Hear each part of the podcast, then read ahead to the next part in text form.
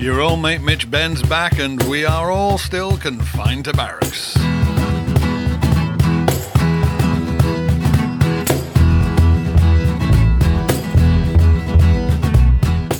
So, you might remember that I began the last one of these by apologising for how late it was and promising to be more punctual next time. Yeah, that didn't happen, did it? Uh, in my defence, I should point out that, um, well, I've been through the mill a bit. Uh, just after I recorded the interview that you are about to hear, I had a bit of a health scare. Um, nothing in any way virus related. I'm not that fashionable. And it has all now been resolved happily. I am okay. But it did take me out of circulation for quite a few days and left me with quite the backlog to make up, uh, both with this podcast and indeed with everything else I'm doing. But I am now making it up. And I'm delighted to say that I'm back in the saddle with this interview with the award winning children's author, uh, occasional Doctor Who writer, including that one about the forest that was magic, and my fellow Liverpudlian, the wonderful Frank Cottrell Boyce. I already know what's going to happen here. I'm going to get progressively more audibly scouse over the course of this interview. Yes, I was just thinking. Yeah, whenever whenever I speak to anybody else from Liverpool, my scouse accent slowly creeps up and up and up. So I should probably sound like Steven Gerrard by the time we wrap this up. So, I, as I'm sure you know, uh, in, in, in this podcast, ask people for recommendations for good things to do while we're all locked up, and I mm-hmm. usually start with books. So yeah. what have you got as regards books? as regards books, yeah. Um, you, and I'm allowed like a serious book and a fun book, aren't I? You can do whatever you like, mate. You know. Well, um, I mean, I read a lot for work, and I'm working on something at the moment. I, actually, I'm working on something on a that's set on. I'm working on a children's book that's set on a Scottish island. Oh wow! So I've been reading lots of thing, and I think it's the reason it's ended up being set there is because that's where I want to go, and I'm completely stuck. Yes. So I'm pouring all my kind of energy into that. So I've been reading um, uh, Red Ring of Bright Water. I'm reading lots of Robert Macfarlane stuff about islands and faraway mm-hmm. parts of Britain. A brilliant Geraldine McCaughrean book about St Kilda called The End of the World. Oh, St Kilda's fascinating. Yeah. Um, just That's a dream to get there. So far away. I mean, it's so it's still really far away from anywhere. It is. You know, like in terms of physically getting there. But for them, if like if they wanted to appeal to the Lord of the Isles, it would take them like a week in a rowing boats to get there. Yeah. To say, can we have a bit more grain? Yeah. like, yeah, and exactly, and and the, and the light bulb's gone. yes, the standard system of post was to basically do messages in bottles, wasn't it? It was they yeah, they, they yeah, no, used completely. to float um, messages in bottles out attached to sort of wooden boxes yeah. in the hope that they would reach the mainland, but occasionally they would reach the mainland of Norway. Yeah. And then you just have to hope that somebody in Norway was benevolent enough to stick it in the post. I mean, you have to wonder. yes, it was just like, crazy. Who was it who sailed in there and said, um, it's not really got a harbour, it's got massive cliffs, you can't really plough it. Yeah, we'll be fine. Yes. Like, who was that? Fish off it. That's the thing. I find myself wondering that about Aberystwyth. You know, how did it get there? Um, because it's completely unapproachable from all sides. It's well, that's just, the thing, isn't it? You used to get around Britain by water. Yes. And yeah, places exactly. that are like, you really notice it in Scotland. I spend a lot of time on the Solway Firth. So there'll be, you'll come to a town that's like an hour and a half's drive from nothing. Yeah. And, but it's a proper town. Of course, it was 20 minutes away from Carlisle by water. By boat, you know? yeah. So that was that. That was what I was reading. Um, you know, like I, I'm kind of interested in people who make mental journeys when they've been locked down. Yes. I mean, so one of my favourite ever books is a book by Philippa Pearce called The Minnow on the Say, right. which is about two little boys who find a boat and go up and down this river looking for treasure. And it's it's just a reminiscence, really. And she was very ill when she wrote it, and she was kind of reliving this journey. So I'm reliving all these trips to Scotland in my head. What else have been reading? Oh, I've been reading Three Men in a Boat for a lark never stops being the funniest thing ever. That's the thing that you read out a lot. The thing that we've done is like because it's like really trying hard to fight bedroom culture because yes. when you get into a routine, that's it. But like my mother-in-law is living with us, so she's right. 86, so we've effectively self-isolated since the beginning. Yeah, you'll have to get our veg delivered. Not really seen anybody at all apart from my own mum who I do my shopping for. Yeah. Um. So we're all the company that we've got for each other. So there's been a lot of like finding things to read out to each other and making sure that we socialize with each other and mm. not just drift off to sit on Twitter in your own bedroom or whatever. Yeah. And then from the serious book, coming up to, to lockdown, I was really kind of, I'd kind of lost my joy in writing because I was working on a laptop uh, which Neil Gaiman said is like trying to type in the middle of a circus. But, but if you're a children's writer, you're kind of doing your own publicity. So yeah, that, that double bind thing, like you're having this as well, aren't you? That you have to have a presence because th- that's where your audience is going to find you. Well, actually, for Lent, I gave up the internet. I tried to give up the internet completely for Lent, right? Wow. Uh, which was really interesting for like, and then halfway through Lent, of course, this this started, and there was just no possibility because all my shopping was being done by it, all my contacts were being done by it, meetings, Zooms, everything. So I've been reading The Twittering Machine by Richard Seymour. Have you come across that? I've not, no. It's absolutely an amazing read. It's an account of of that really. It's like our relationship with the internet and exactly why we're addicted and what's good about that and what's bad about that. Shall I read you a paragraph? It's so good. Go ahead, right, please. Um, neuroscientists tell us that physically the brain cannot focus on more than one attention rich input at a time.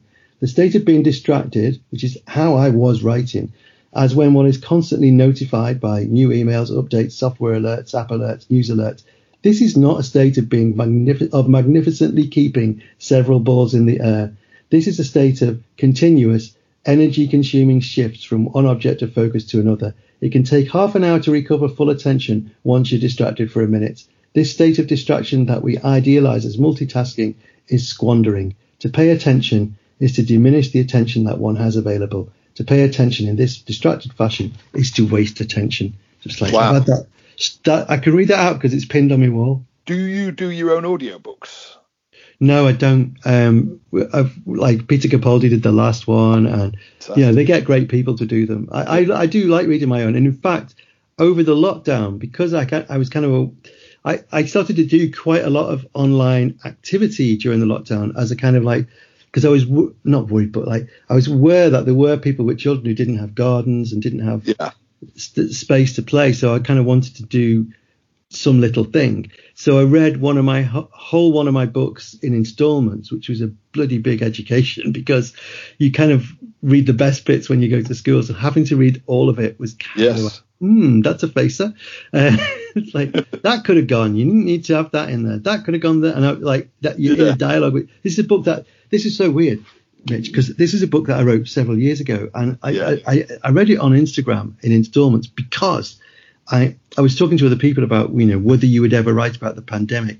And someone Yeah. said, you know, you've written a book about a viral pandemic already. And I'd completely forgotten that I'd written a book about a viral pandemic in which the kids were heroes. It was called, the, the virus was like, a, it was called feline related respiratory tract syndrome. Um, and it, but everyone called it killer kittens because you got it off cats Right. and um, the two kids in it are the heroes. They they kind of they turn out to be the antidote, or they turn out to be the source of the vaccine. So it's very empowering, and it, Yeah. it was like incredibly prescient in loads of ways. London is on lockdown; it's all been cleared out. Um, Right. They end up in the palace, and they, it, it was like, it was so on the money, and I'd, I'd completely forgotten that I'd done this. So it was really, really, really bizarre. That was right at the beginning, and it took me like three weeks to read it in installments and just jackanory my own book, which was fantastic. do you have any podcast or other audio stuff to recommend? I have become obsessed with the fact that um, we're living in a world of stats where I don't trust any of the stats. um, or, I, I mean, I would trust the stats, but I don't really trust the. I think we've been very inform. Considering we're living in the information age, the Mhm. picture that we're getting is very cloudy and contradictory. Yeah. So Tim Harford has been my my beacon. I've clutched my. I'm clutching to his feet and holding on to him to get me out of the storm. So every, anything that Tim Harford does, I'm listening to. So the More or Less podcast is brilliant. And off the back of that, I listen to 50 Things That Created the Modern Age, which are both Wow. Tim Harford things. And he's just brilliant about making numbers understandable and um because we talk in big numbers all the time, but we don't know what a big we nobody really can picture what a billion is Exactly. Yeah. and we talk in those numbers all the time. So it's just really interesting. And every in, in every one of those more or less ones, he'll often take something quite trivial that you've got in your head, like how how many miles can you write with a, an HB pencil or something like that, and do the maths on that. And that's really interesting as well to find what you think what you think you know and what you don't know. So That's I would highly recommend always, but particularly now, more or less. John Finnemore, when interviewing today, says he thinks he's the only um, only white guy in his 40s that doesn't have his own podcast right now. well, it, well, like I said, we're trying to fight bettering culture, so we've been on the lookout for things that make you know teenagers laugh and 86 year old people laugh. So John's show, which I want to call Cabin Fever. Cabin, that, that's. but I know it's Cabin Pressure. About that.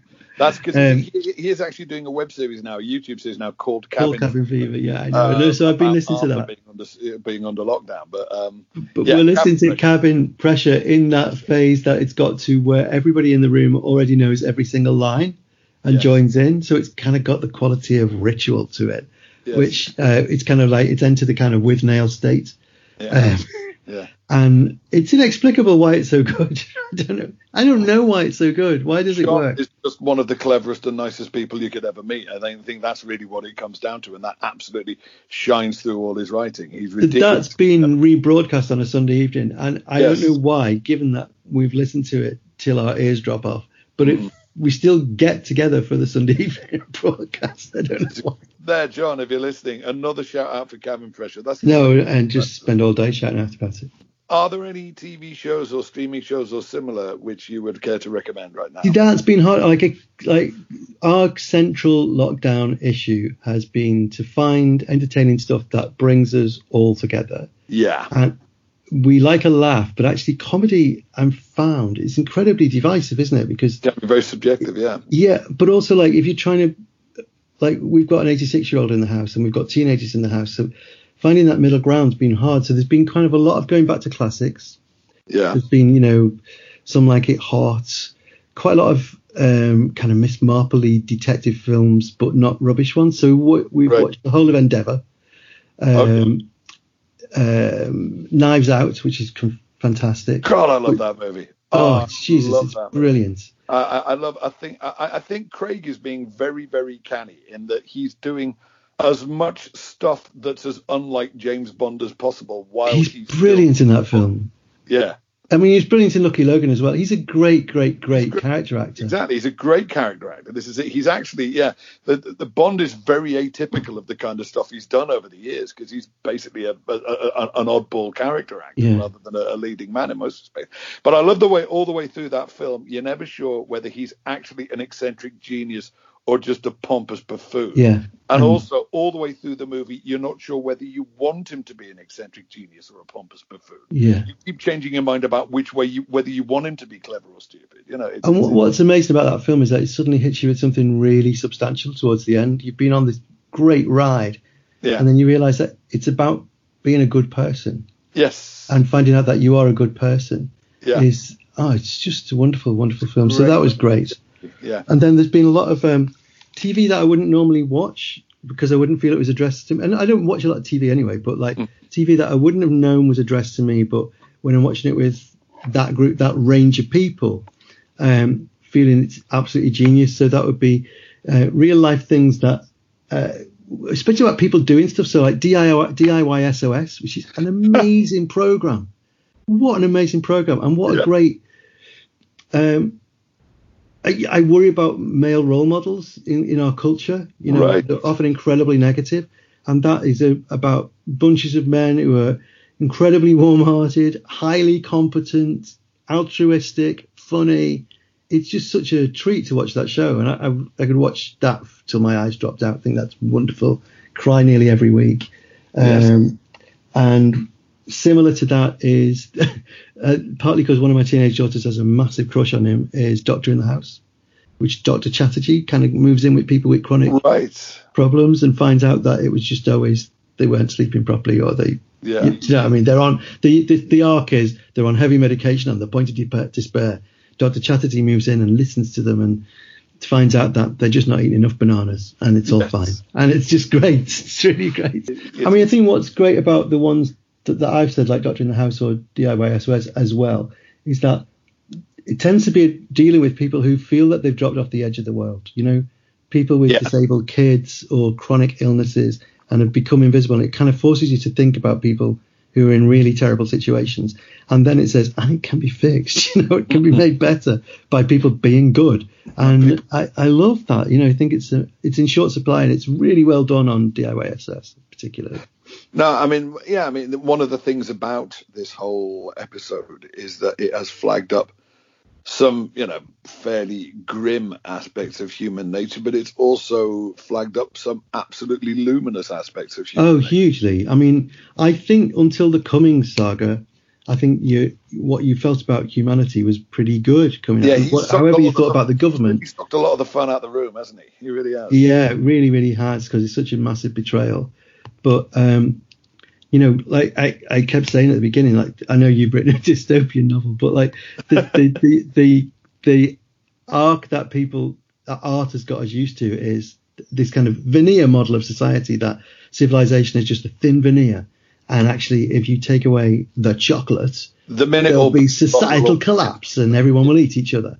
You Yeah. know, uh, Lord of the Flies or whatever. And actually, Walking totally Dead. the opposite. People being, you know, incredibly thoughtful of each other and careful of each other and reaching out to each other. And communities have really kind of come together. And it's been, it was really, really positive until Cummings came and turned, Yeah. turned it all over and went, "You've all been idiots." And Yeah, I don't think. I still don't think that the government get just what a big deal that was. I still don't think No. they get. The, the, the, well, it's weird, isn't it? Because it's quite hard to pin down what a big deal it was. Because it, it isn't really about him. He, he made a Yeah. ridiculous mistake, and lots of other people did. It's the Yeah. fact that they staked the entire government credibility on saying he didn't, he didn't, he didn't. It was a big Yeah. boy and he ran away, and he went to a different school, and you don't know him. Yeah, exactly. Like, and, seeing your attorney general talk like a, a year six kid is just like no. Yeah. It just made everyone feel homeless, really. I think. Yeah, that's the point. I mean, the thing is, he could even have stayed in his job if he just said, uh, you know, look, I'm panicked. sorry. Yeah, I Yeah. panicked. All right, I panicked. Yeah. Sorry about that. Yeah, that's a thought experiment, isn't it? If Dominic Cummings had stood up and went, uh, I did a stupid thing. I'm really sorry. Am I going to resign? No, because there's enough chaos going in, uh, Yeah, going I've on at the moment. yeah. When it's all over, I'll resign then. Okay, Yeah, exactly. Yeah, if he'd said that, be done. totally different story. And it would have taken three minutes, uh, two, uh, one minute instead of three quarters of an hour of just making yourself look very, very stupid. and and yeah, exactly. And and and that's the point. Is it's just it's it's the whole, you know, the party's final command was to reject the evidence of your eyes and ears. You know what I mean? It's it's it's Yes, it's yes, just too. yes. It's Yes. yeah. Every, every now and again, Orwell predicts something a bit too closely. I don't want to talk about him anymore. I want to talk about the improving or helpful thing that you think we should all be doing, or that you've been doing. Well, um, I've been like, I think it's a Paddy thing. That's something deep in anyone of Irish extraction. Is that the minute this started, I dug up the back lawn and planted loads of spuds uh, in a kind of survivalist thing. And actually, do you know what? That's been great. I, I've Yeah. never taken gardening seriously at all, and because the garden's there and we've got it, um, I've I've been mostly growing food things.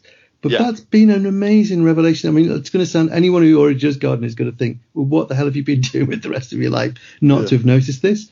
But the joy of when, because they've been growing stuff from seed, the joy of when a seed germinates and how incredibly protective you feel of it. It's like, oh, when's it going to rain? Oh, don't let it rain. There'll be slugs. You know, I'm obsessed Yeah. with slugs. I slept out in the garden. We put a tent up. We had a pretend holiday. We've tried to kind of do stuff as though this wasn't happening but in your imagination, like I said, writing a book that's set somewhere I want to go, and we put a tent up and went on holiday in the back garden. And I was lying there in the tent thinking, I can hear slugs eating my brassicas. I'm going to get out. And it's like, and I've never had a brassica before in my life, but like to have grown bits of broccoli from seed, it's like or cauliflower or whatever. That's kind of amazing, you know. And it's like, and it, it's it's very like writing so that you, you you thrilled when it first germinates. You think, oh, you're like, I've got an idea. This is amazing. Yeah. I'm a genius. And then like if you neglect it for one day, it's over. You know, you've That's got to so- really be on it, and it's very unrewarding for a long time. And then suddenly you'll go out and go, oh, this broccoli actually looks like a bit of actual edible broccoli all of a sudden. Oh my Yeah. god! And it's it's really it's thrilling. It's absolutely thrilling. It's sure just it- been the whole growing of beans has been a thrill ride from start to finish, a roller coaster of emotion. And uh, you know, I've had to learn valiant skills in slug fighting and Yeah. getting out there in the heat of the day with the water, which you shouldn't do, I know. But anyway, you know, so that that's been good. And then the other kind of thing that I thought would be self-improving, but has only exposed the flaw in my character, is that uh, getting on Duolingo.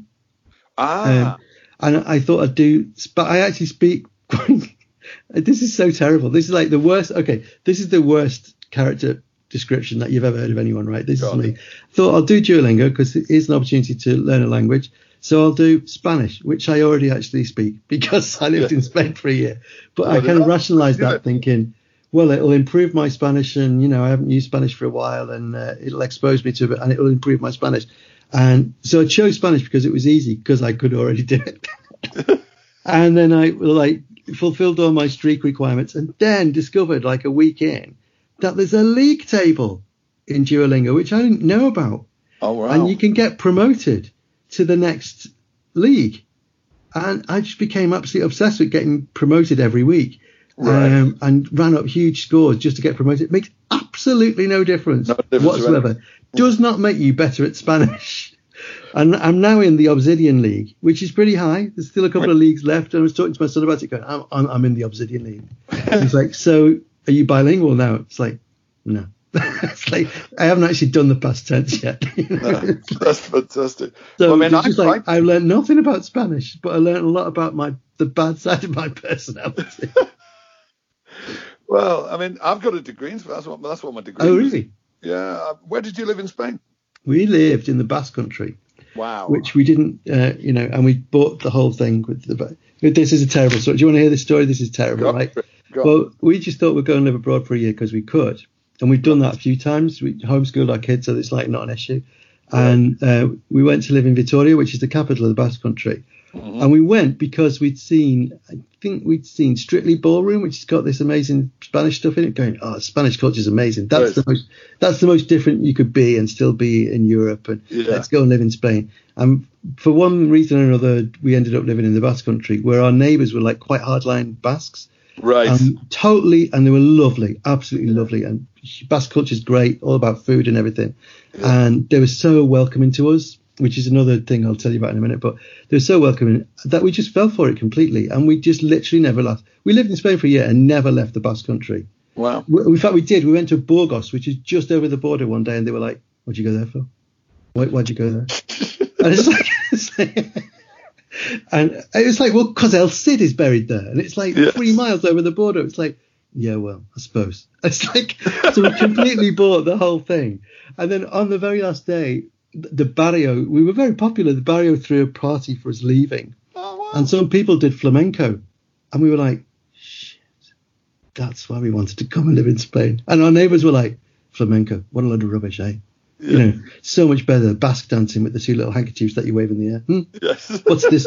I lived right over the other end. I lived down in uh, Badajoz. Uh, yeah, so you lived in proper Spain. Extremadura, yeah, uh, yeah, down on the Portuguese border. It was in the middle of my degree. I had to spend a year in Spain for part of my Spanish degree at Edinburgh Uni. I did the English language teaching assistant job. Um, right. You just say apply and they send you wherever there's a gap because I thought I want to be sent somewhere random because I thought, you know, just from my visits to Spain already, I know that you can basically spend a year in Madrid or Barcelona or Sevilla and not actually have to speak a word of Spanish. You know, yeah, yeah. I want to be thrown right in. And I ended up in Badajoz where they speak with this filthy regional accent, which I've now completely picked up when I speak Spanish, to the point where, well, this you'll know that whenever I meet somebody else from anywhere else in Spain, they think I sound hilarious because I sound like Jan Molby. Do you yes. remember Jan Molby when he used yeah. to play for Liverpool? yeah. in the 80s, and he was Danish, but he had a sort of strange hybrid Scandinavian yeah. Scouse accent and used to yeah. talk like this. Well, apparently, this is what I sound like to anybody else from Spain. Yeah. Um, is, is, is, I've got this sort of filthy regional accent, but I'm yeah. also fairly obviously not Spanish. I wouldn't mind actually boning up because, I mean, you know, my languages are Spanish and French, and my littlest is learning French and kind of struggling with it. And I'm slowly realizing just how horribly rusty my French is. Yeah. Well, so um, we did the same in France. We lived in we lived in Lille in France. Right. Uh, it's like you know, we told people we're going to move to France for a year, and it was like, oh, so you're going to Provence? It's like, nah, we're going to a big, wet northern industrial city. Aye. because, well, I don't know why. Anyway, uh, and that's got a notorious accent, uh, which yeah. is that, like, it's called ch'ti, and it's right. practically incomprehensible to it's so incomprehensible to French people that the most popular French film of all time is called um, uh, uh, Bienvenue chez les Ch'tis, which right. is, and the only joke in it is, Christ, you can't understand a word these people are saying. it's just the only joke is that Lillois people speak and everyone goes, what? it's like so my daughter lived there, and that's what you know. We, I mean, we all moved there, and then she ended up doing a French oral exam when she came back, and like the oral examiner, just, she said she said he was just staring at me.